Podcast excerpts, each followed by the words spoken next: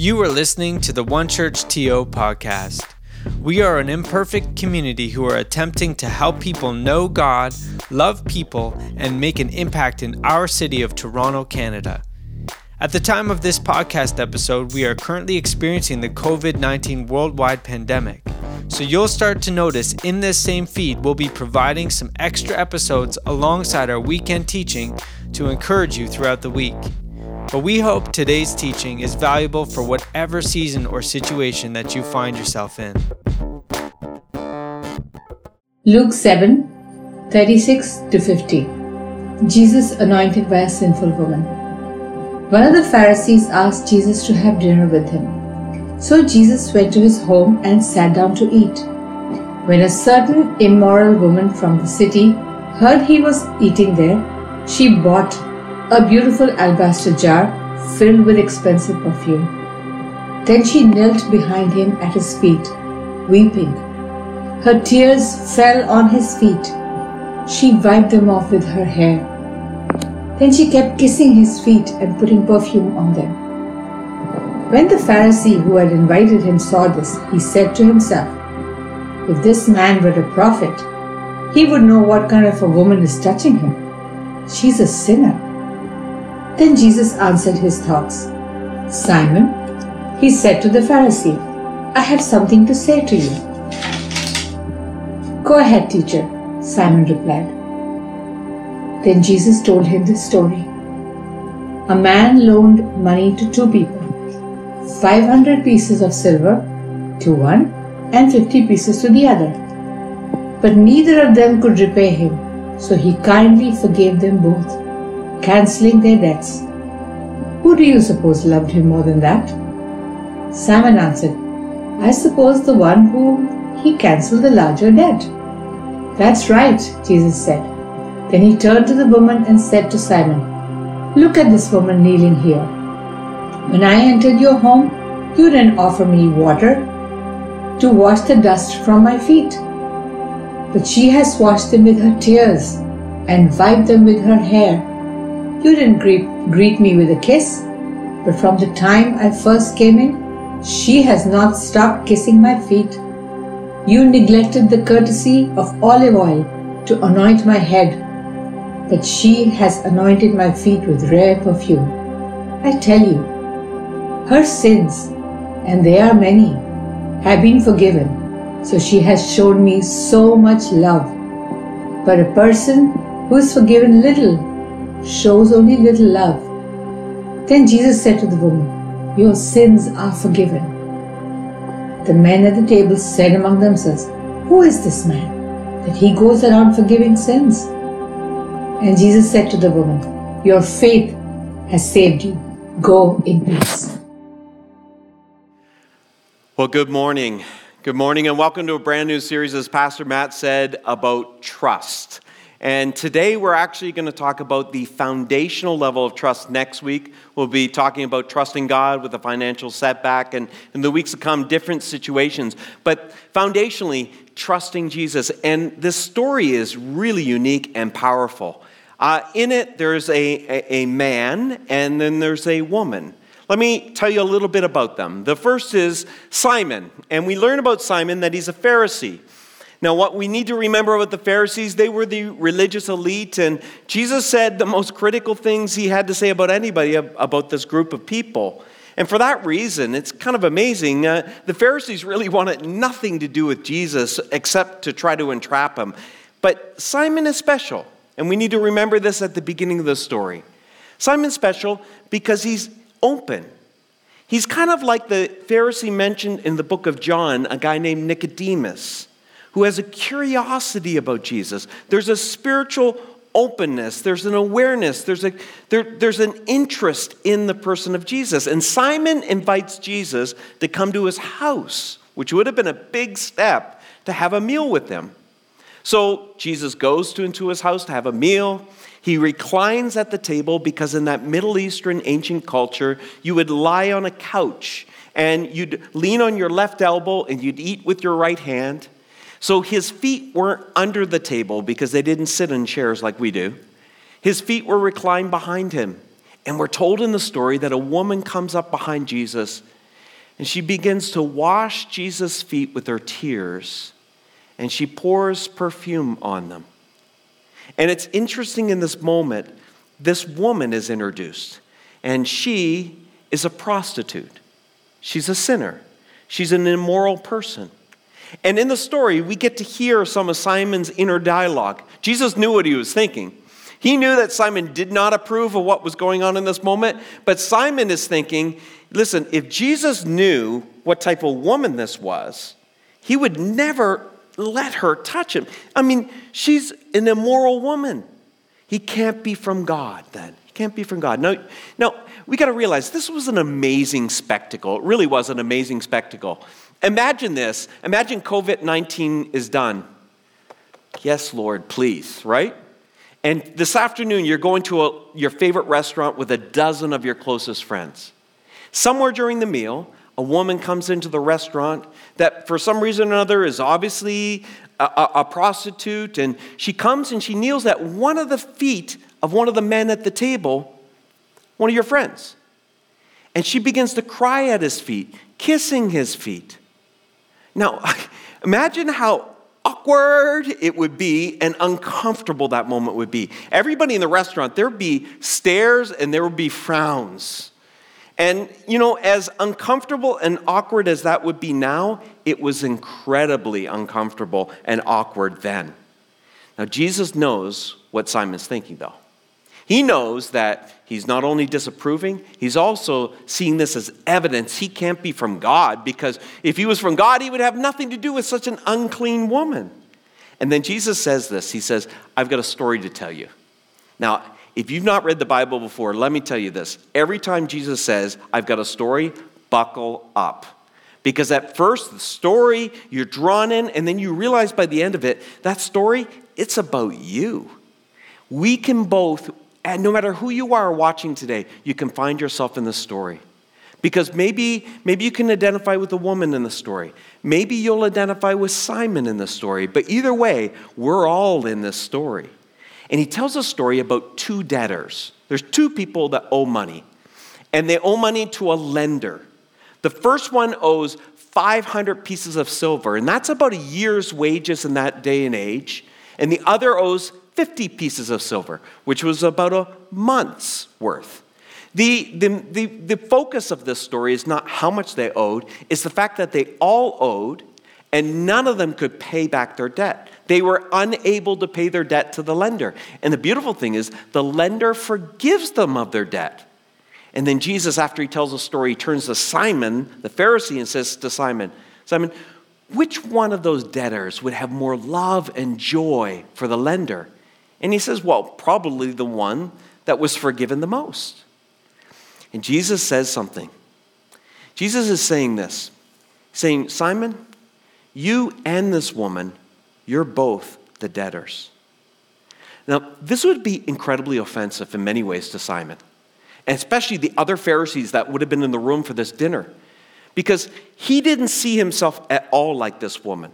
Well, don't put me in the same sentence with this woman. You see, you could say this Simon had more to lose in this situation. Simon, Simon had built and curated an incredible reputation. He was a very moral man, a very clean living man.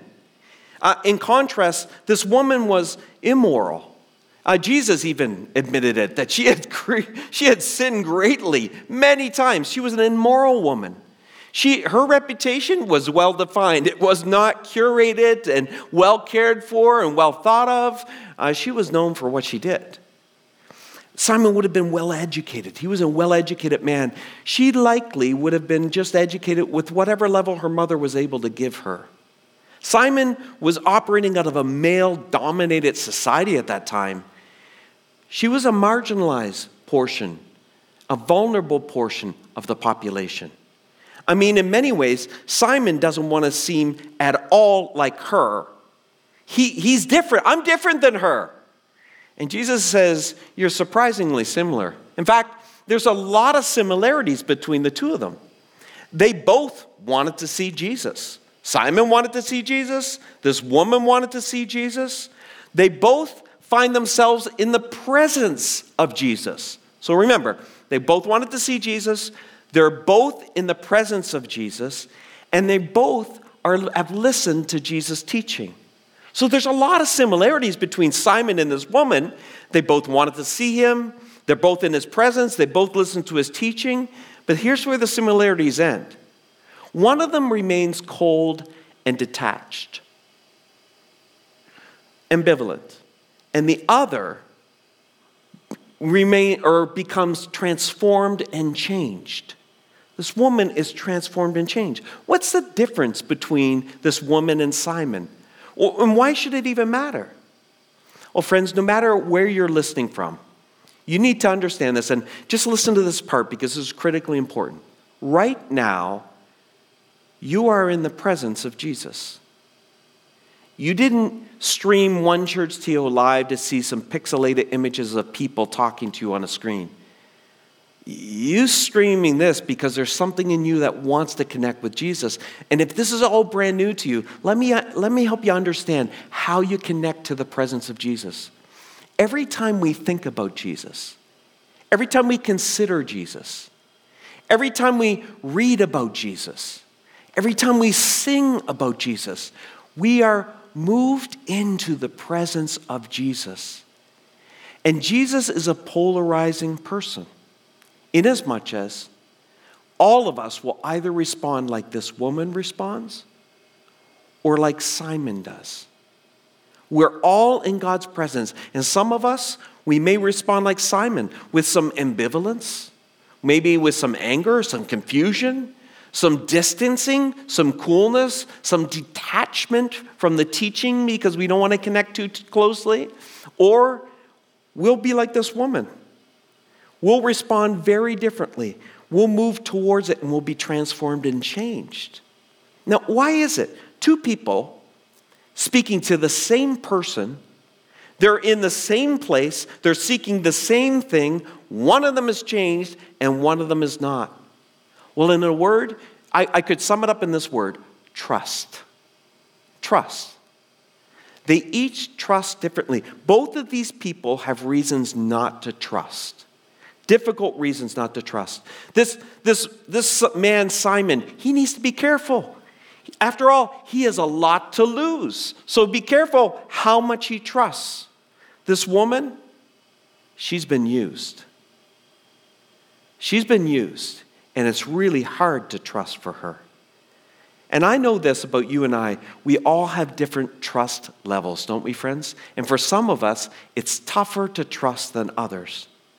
Here's the difference between these women, this women, woman and this man. Simon, Simon takes a few of his chips here. It, it, make no mistake about it, it cost him to have dinner with Jesus that day. I'm sure reputationally, there were other Pharisees who were like, Why do you have this man in your house? Do you know what he said about us? So it's costing him maybe a little bit on the reputation side. Maybe there's some expense around the meal. There should, certainly would have been. So it's costing him to be somehow in relationship to Jesus in this moment. But he's remaining detached. He's making sure it's not costing him everything.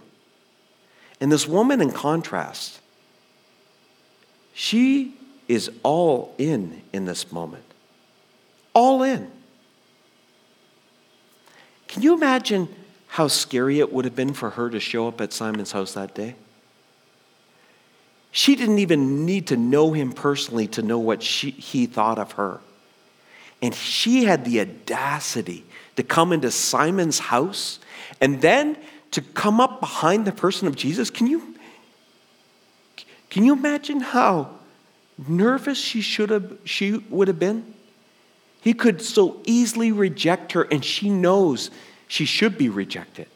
And she comes into this all in moment. And Jesus teases out the story a little bit here because it tells us a little bit about how she came. It says, Jesus turns to Simon after the story is told, and he said, Listen, when I entered your house, Simon, you didn't greet me with a kiss, you didn't give me water to wash my feet. And I can imagine Simon's response, just intellectually thinking through what Jesus said, saying, Jesus, what, what do you think? I, Jesus, I, I, had you into my house for a meal. I had you into my house for a meal. We were having a good conversation, a great chat before this woman came along. Did you expect me to make a, a spectacle out of you, to get down on my feet at your, get down on my knees at your feet? And Jesus is like, Yeah. Yeah, yeah, I did. The first difference we see between this man and this woman is she comes with their whole self. He comes with his head and his head only. She's respond, she's heard the message of Jesus. She has intellectually grappled with it, and she's involved her whole person, her whole being. She, they both have shown an interest in Jesus.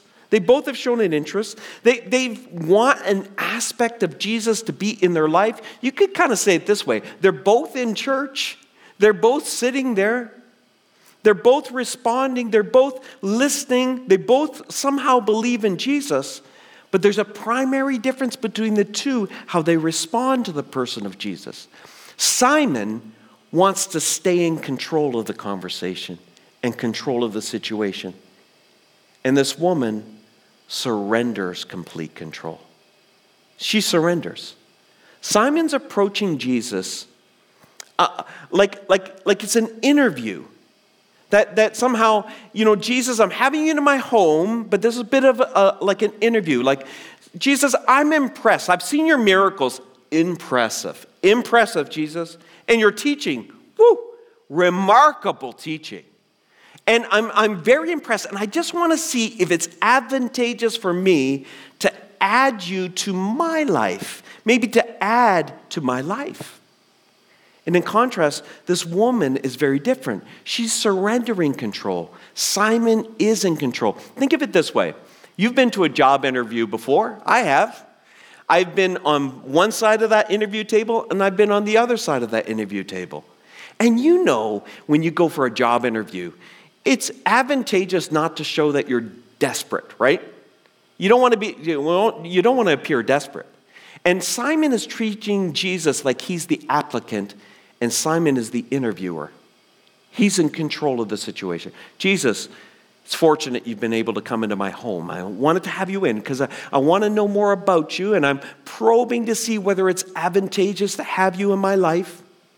And you know what it's like in a job interview? If you're applying for a job, if you're too eager and you sound too desperate, what do you lose? You lose control and you lose the ability to negotiate, right?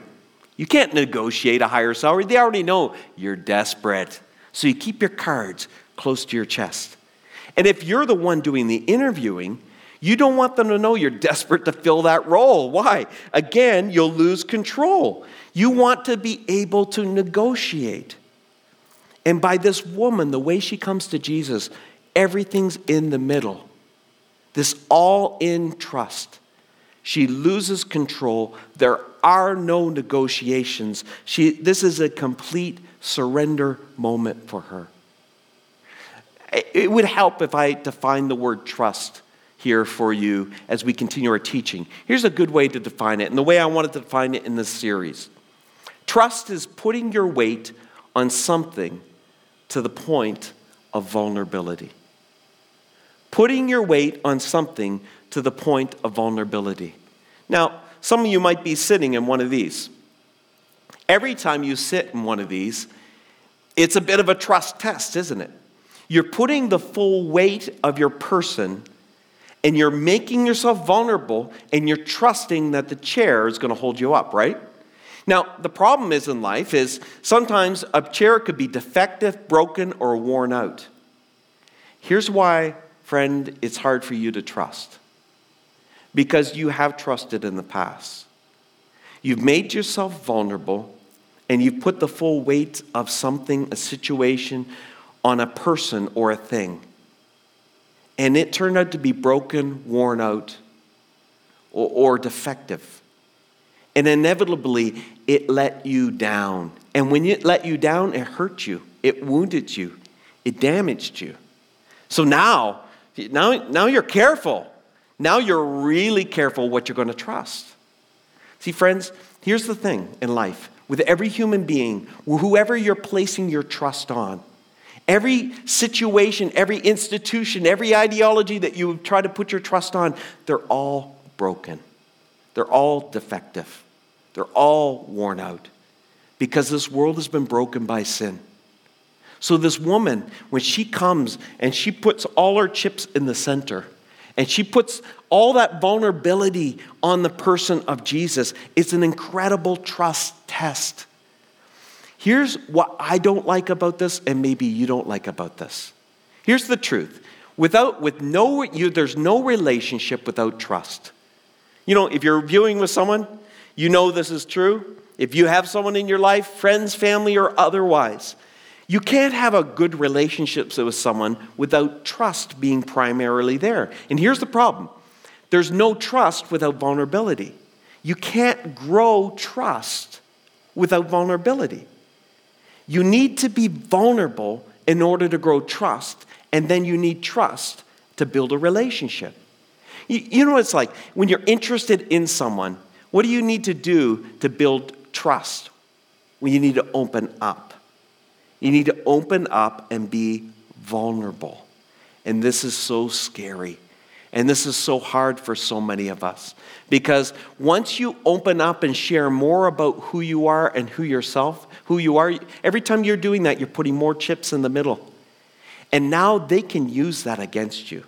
They can twist that against you. So many of us, we won't allow ourselves to become vulnerable. So we don't learn how to trust. And without trust, we can't have that type of relationship.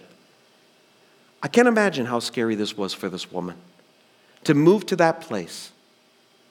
Jesus helps us unpack this. And in the story, it's amazing. This woman comes up behind him, begins to wash his feet with her tears, and kiss his feet. Humility beyond. But then it says this it says this in Luke it says that she had a beautiful alabaster jar filled with expensive perfume. Now, this was likely a jar that she had on a necklace around her neck.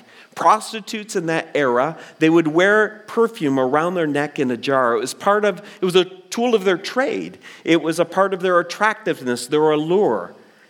And when she took that off, when she took the tool of her trade and poured it out on Jesus, she's saying, I found a better purpose for this perfume now. What she's indicating is a change of direction for her life. There's a radical vulnerability she demonstrates. And, friends, it's important for us to remember that you cannot relate to Jesus without a radical vulnerability. It's moving your chips into the middle of the table so that it's you're, you're saying, Jesus, you know, you have my, my mind, my body, my, my, my resources my ethics, my intellectual capacities, my relationships, my sexuality. It, it's all yours, Jesus. And we move those chips into the middle of the table. And by doing that, we're the ones who say, we surrender control. We give you control. We can't stay in control. Here's the thing Jesus is not the applicant in your life. Don't mistake the fact that he is seeking you looking for you, knocking at the door of your heart, as Him being desperate. No, no, no, friends. He was completed in Himself, but He loves you. And so He pursues you in this relationship. And the truth about you and I is we all have that necklace around our neck. We all have that little jar. And here's the truth you're going to pour it out on someone's feet. Who are you going to trust with your heart? Who are you going to trust with your most precious stuff? Friends, I think there are many of you online that have experienced as I have. Jesus is truly the only person that can bear the weight of the entire personhood of me, that I can trust with all the pieces of my life. And this woman, she takes this flask. It's probably the most expensive and most valuable thing that she owns in this world. And by pouring it out on the feet of Jesus, she's saying this, she's saying this in effect. Jesus, you're not just going to be another thing in my life. Jesus, you are the most important thing in my life. The priority you, that you hold in my life, more important than my most precious possessions. This story really helps you to see the difference between regular religion and real Christianity. And regular religion we'll use Jesus to get to other things. I'll use Jesus to get to what? Well, just to feel better in life. I'll use Jesus just to get things in life. I'll use Jesus just to, to build things in life. But real Christianity, the end goal is not to get to something else, is to be with Jesus because you're the most important thing in life. Now, where does this type of trust come from? Because this isn't easy. Where does that type of trust come from? Well, in the story, we see again the similarities between Simon and this woman, and this builds the foundation for where this trust comes from. See, Simon and this woman, they both believe in God. They both believe in God, that's for sure. But they also know that they're both sinners. Simon would know this. He's a Pharisee. He knows the law. He knows he has sinned. He just knows she sinned a lot more than he has. But they're both aware that they need forgiveness. Both of them know that they need forgiveness. You know, and here's the thing with this situation between Simon and this woman Jesus is essentially saying to Simon, You don't understand the gospel. You don't understand the depth of your sin and the cost of salvation. You can't understand this.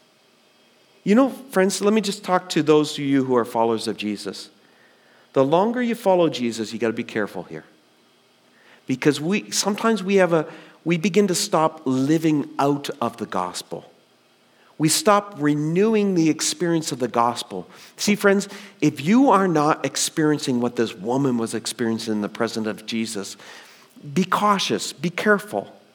It might be, it's not just something you experience the first time you come to Jesus. It's something we need to continue to renew in our lives. How do we do this? Well, it's the way we understand what sin is, really. It's the way we understand sin that helps us to understand. And in the story, it's unpacked really well.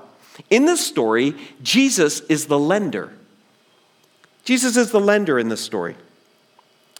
And he and in the story, he begins to talk to the fact that this man and this woman, they hold different debts. She owes 500 gold uh, silver pieces, he owes 50 silver pieces.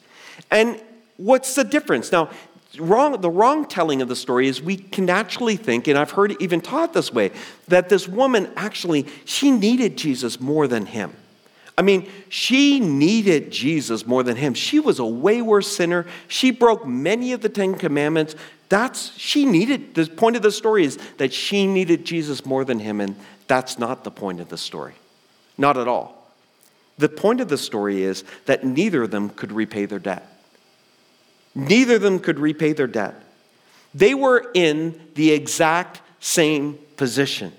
They both were in the exact same position. See, neither could pay their debt. That meant, in that ancient culture, if you couldn't pay your debt, you went to prison. You would lose everything. So, Simon, as much as he had, he'd lose everything. She would, as little as she had, she would lose everything. They'd end up in prison, and they'd end up in the same, very, this very same cell. This is why this story would have been offensive to Simon. What do you mean, I'm the same as her? Think of it this way. Think of uh, these are tragic examples, but hopefully they'll help you understand the point that Jesus is trying to make. Imagine you're out in the Rouge Valley because, and you're social distancing, of course, and you, are going down a hill, but you trip and fall, and so, you know the person begins to roll down the hill, and a, a tiny stick lodges in between your rib cages, and you die. Terrible thought, but just follow me. Or there's someone else that is gunned down with a machine gun with hundreds of bullets let me ask you the person who fell down that hill and a stick caused their untimely death, or the person that was mutilated by the machine gun, which one's more dead? I can tell you which one looks better at the end. This person who fell down, I'm sure, will look better than that person, but they end up in the same place. And this is what Jesus is saying Simon, you might look better, you might look better, but you're going to end up in the same place. And this would have bothered Simon and any Pharisee in the room because they have worked hard to live a good life. They've been generous with their money. And Jesus is saying, I want you to understand that you're in the same position, that you are as unable to pay back your debt as this woman is. And Simon, you're as liable. And Simon, you're as condemned. There is no difference. Now, This bothers me, and it probably bothers you. Because there's an element of fairness that feels to be missing in this. And often it's because we misunderstand this world and the economy of God. But it seems unfair that this man who lived a good life, and maybe you're over here with Simon, and maybe this story even bugs you at this point because you're good at keeping the rules. You know, you've, you've worked hard at keeping the rules, and there's something good about that because the Bible will also say in other portions of Scripture that obedience brings life and good things too. But, but we both need a Savior. Both of us need it. Here's the misunderstanding that sometimes we make when we're standing over here. Remember that Jesus is the lender in the story. He is the lender in the story, right? And that means that everything that we own or have belongs to Jesus. He gives us everything on loan your brain, your body, your relationships, your capacity, everything is a gift from God. And the Bible would say that that, that, that all comes from God. Now, if we're over here, we might say, Jonathan, I've worked hard for what I have.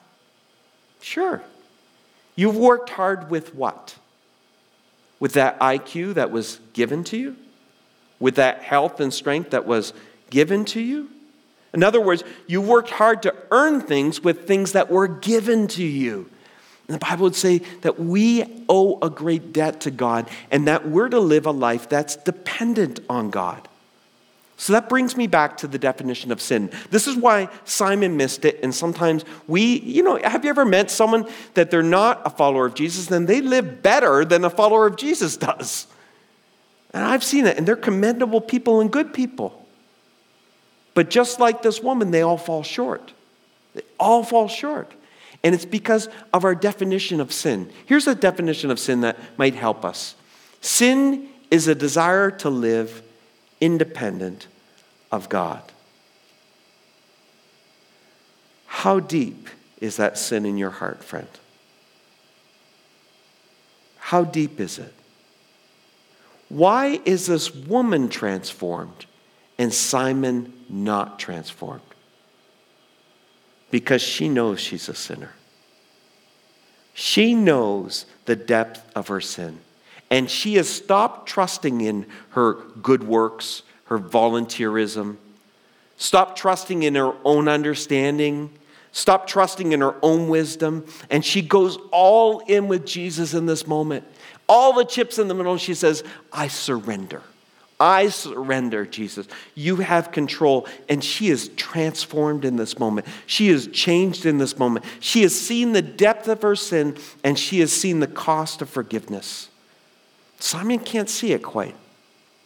See, it's all in the understanding of what forgiveness looks like. You know, how does the lender forgive? Think about this in life. You know, here's, here's a truth that can be missed on us sometimes. You cannot forgive a debt, you can only transfer it. Sometimes we think, you know, whether it's with a bank or an institution or a business, if a business is forgiving a debt, somehow we just think it's just pressing the delete button on something. Friends, somebody's going to pay. Somebody has to eat the cost of every debt that's forgiven. It's transferred. This is the gift of Easter we've just went through.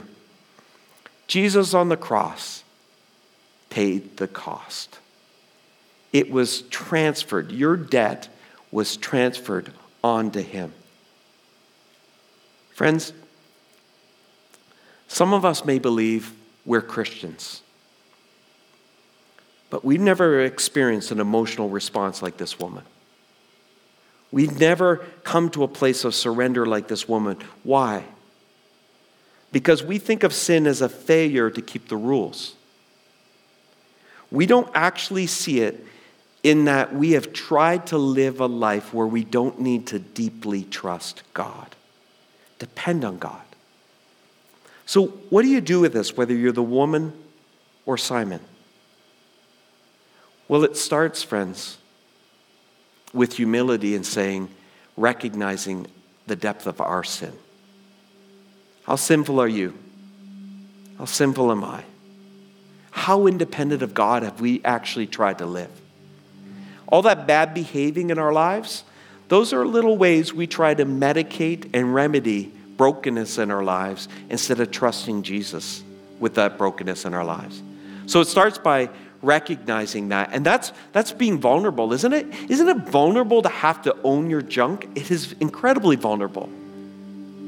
And then from vulnerability it means we move to a place of trust where we trust that Jesus paid for the debt of our sin. And one of the ways we respond is we take the necklace off our neck, all those things that are precious and important to us, and we lay them at the feet of Jesus and we say, Jesus, I surrender. I surrender. Friends, if you're a follower of Jesus, you're going to have Simon days and you're going to have woman days. You're going to have days where, where you're, you're detached and cool and maybe even in control. Days where you don't want to have to depend on God. You, you want to, I'm a self made man, I'm a self made woman. And you'll have days like this woman where you're keenly aware of the depth of your sin and you're keenly aware of the cost of salvation. Friends, if you're in a Simon day right now, remember the depth of your sin, recognize your sin, trust that Jesus has paid for your sin, and surrender. We're glad you joined us for today's teaching. If you're listening in right now because your church isn't able to meet, we welcome you and we ask that you keep supporting your church community with all the engagement and giving options that they have. If you need any assistance in this unprecedented season, please let us know by email at care at onechurch.to or by texting the word CARE to 416 291 9575 or even just giving us a call at the same number. All other events and programming can be found at onechurch.to/connect.